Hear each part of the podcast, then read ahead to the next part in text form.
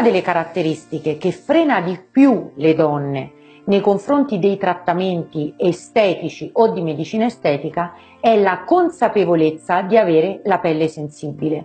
E quante volte anche tu hai avuto paura di rivolgerti al medico estetico perché sai di avere una pelle particolarmente delicata. Sono la dottoressa Simona Vari e mi occupo di medicina estetica da quasi vent'anni.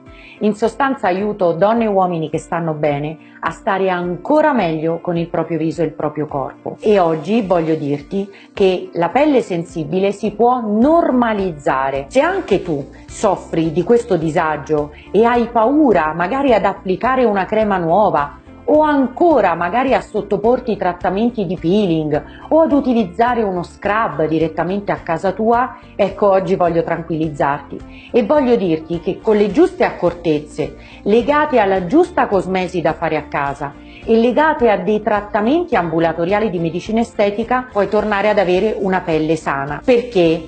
Di pelle sensibile normalmente non si nasce.